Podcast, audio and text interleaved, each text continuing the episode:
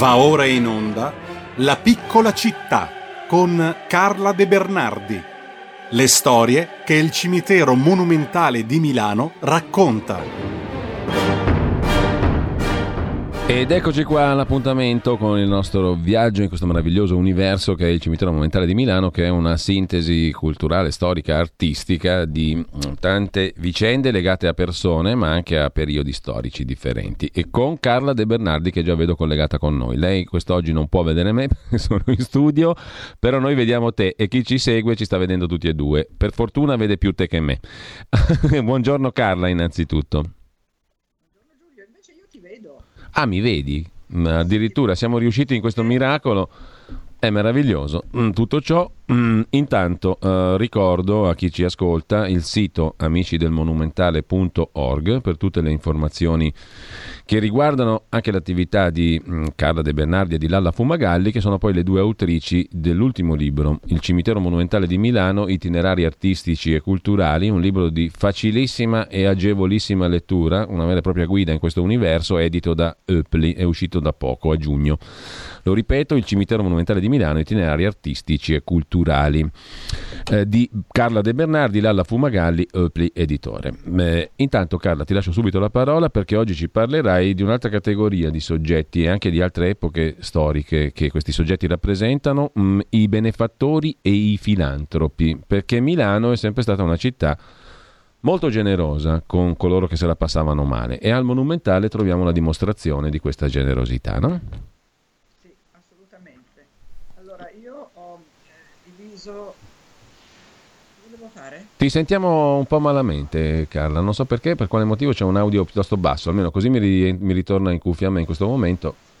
Vediamo se la regia può intervenire. Io tutto a posto come al solito.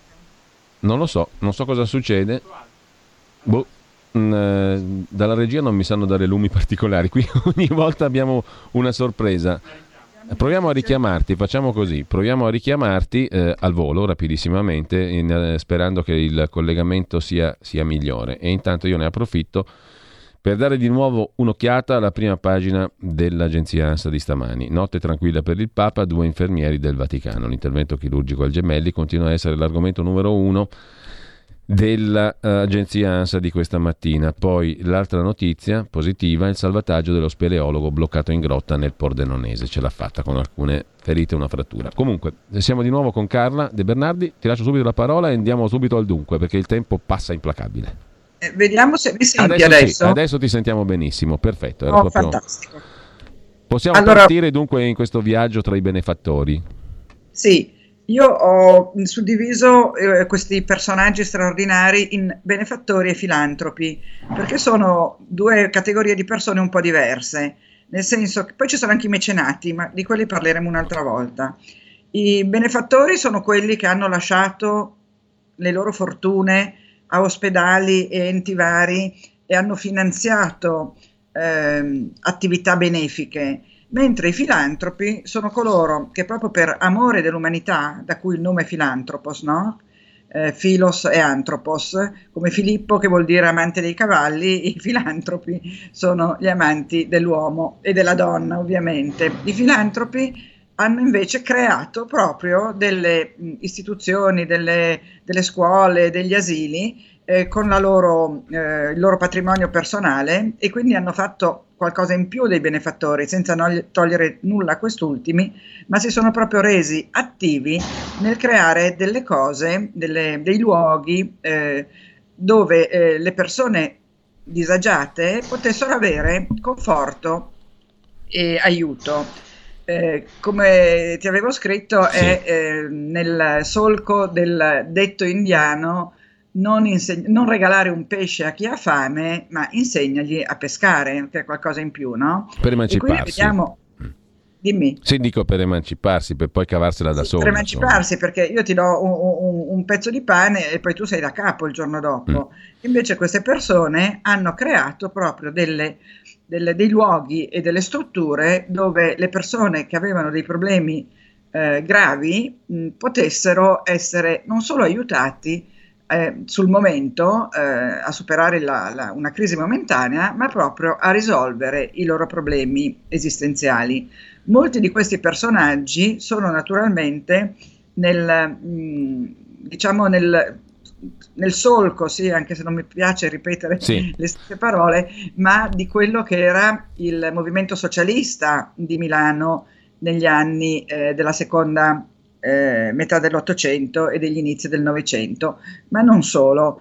Tra i filantropi io ne voglio ricordare alcuni che hanno fatto delle cose davvero straordinarie. E intanto Primo stiamo fra... vedendo anche le immagini delle loro, sì, delle loro tombe, sì. quelle che girano per chi ci segue. In questo momento si vede la, la famosa eh, edicola Campari che ho inserito comunque, anche se l'avete già vista, perché c'è poi questa categoria particolare di imprenditori che sono i Campari, i Falk, i Pirelli, eh, i Bernocchi, che hanno fatto qualcosa di straordinario perché avendo delle aziende produttrici di tessile come Bernocchi o liquori come Campari o, o pneumatici come Pirelli, hanno creato dei veri e propri villaggi operai, dove questi villaggi operai erano luoghi dove la loro manodopera, la loro manovalanza poteva trovare casa, assistenza medica, asili e scuole per i bambini e tutta una serie di eh, strutture anche ricreative per cui non erano lasciati a loro stessi, quando uscivano dalla fabbrica non erano abbandonati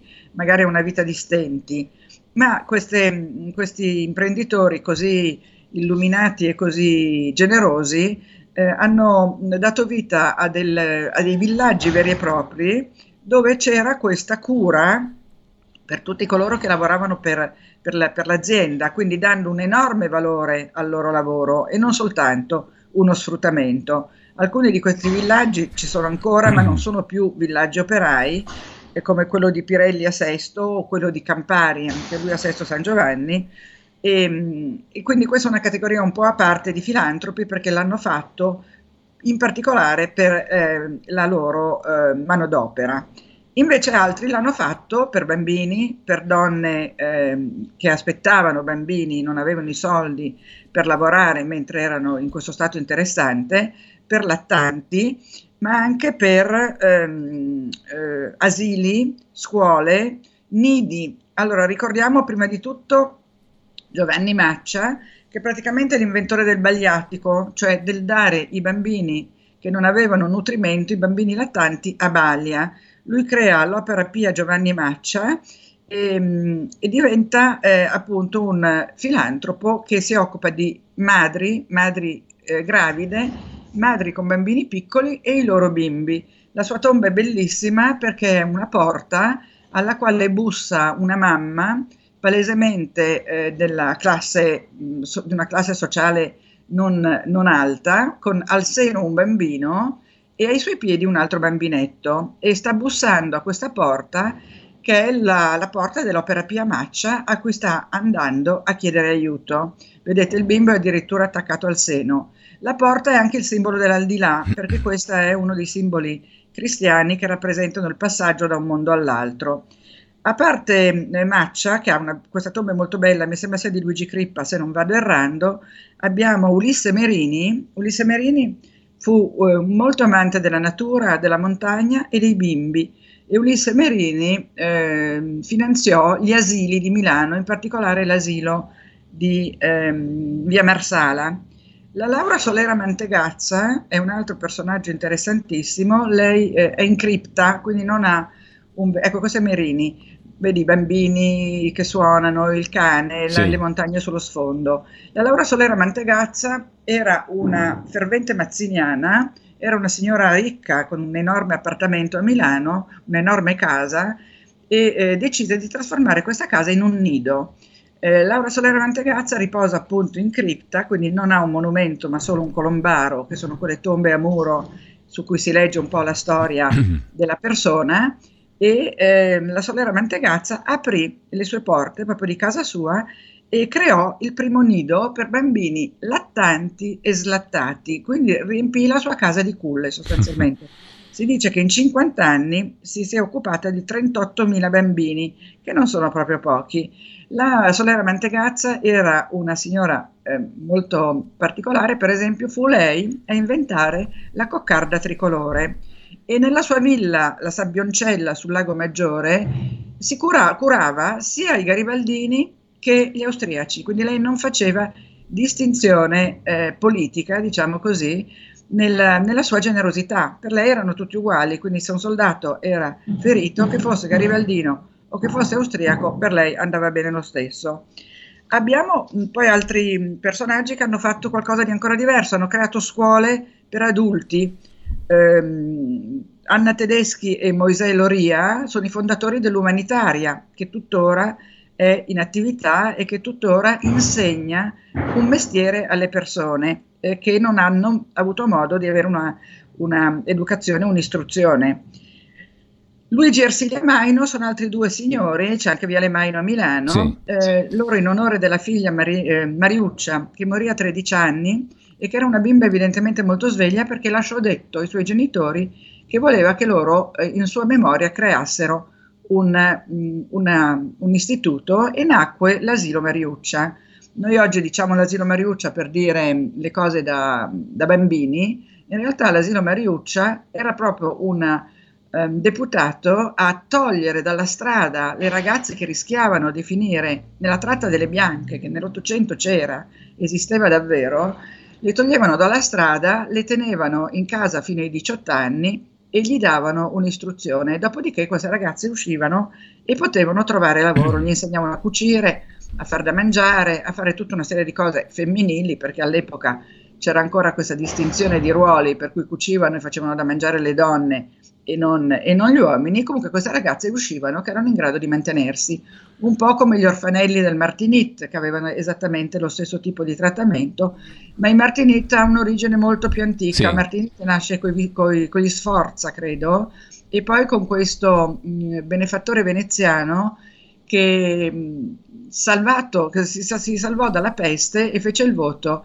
di finanziare i Martinit. A Milano ci sono diversi Martinit al Monumentale, che hanno poi fatto carriera come, mm, se non ricordo male, mm, mi, mi confondo sempre tra, Motta e eh, Mondadori, vabbè uno dei due se non tutti e due, e la, Maria, eh, la mm, Teresa Sessa Pusterla è una delle benefattrici dei Martinit, perché qui passiamo un attimo dai benefattori, tra quelli che hanno creato eh, mm. istituzioni per eh, l'emancipazione delle, delle persone e, e, e, dei lavoratori c'è anche il banchiere Ugo Pisa, banchiere ebreo, che creò il, patrona, il patronato per gli infortuni sul lavoro. Eh, c'è anche Enrico Milius, mentre Pisa è al cimitero degli israeliti, Milius è a quello degli acattolici, e lui fondò l'Istituto di Chimica della Società Arti e Mestieri. Siamo proprio in scadenza, Carla, eh. scaduti quasi, ma c'è da ricordare anche Anna Kulishov. C'è Anna Kulishov, la dottora dei poveri, che curava le donne eh, gratuitamente. Lei si laureò in carcere in ginecologia e scoprì eh, l'origine delle febbri perperali, che era il fatto che i, i medici non, si, non, non, non curavano la, la, setticità delle mani e delle sale operatorie e quindi le povere donne gravide morivano come, come mosche perché prendevano dei germi orripilanti. E poi abbiamo i benefattori degli ospedali e qui chiudiamo, sì. i benefattori dell'ospedale maggiore.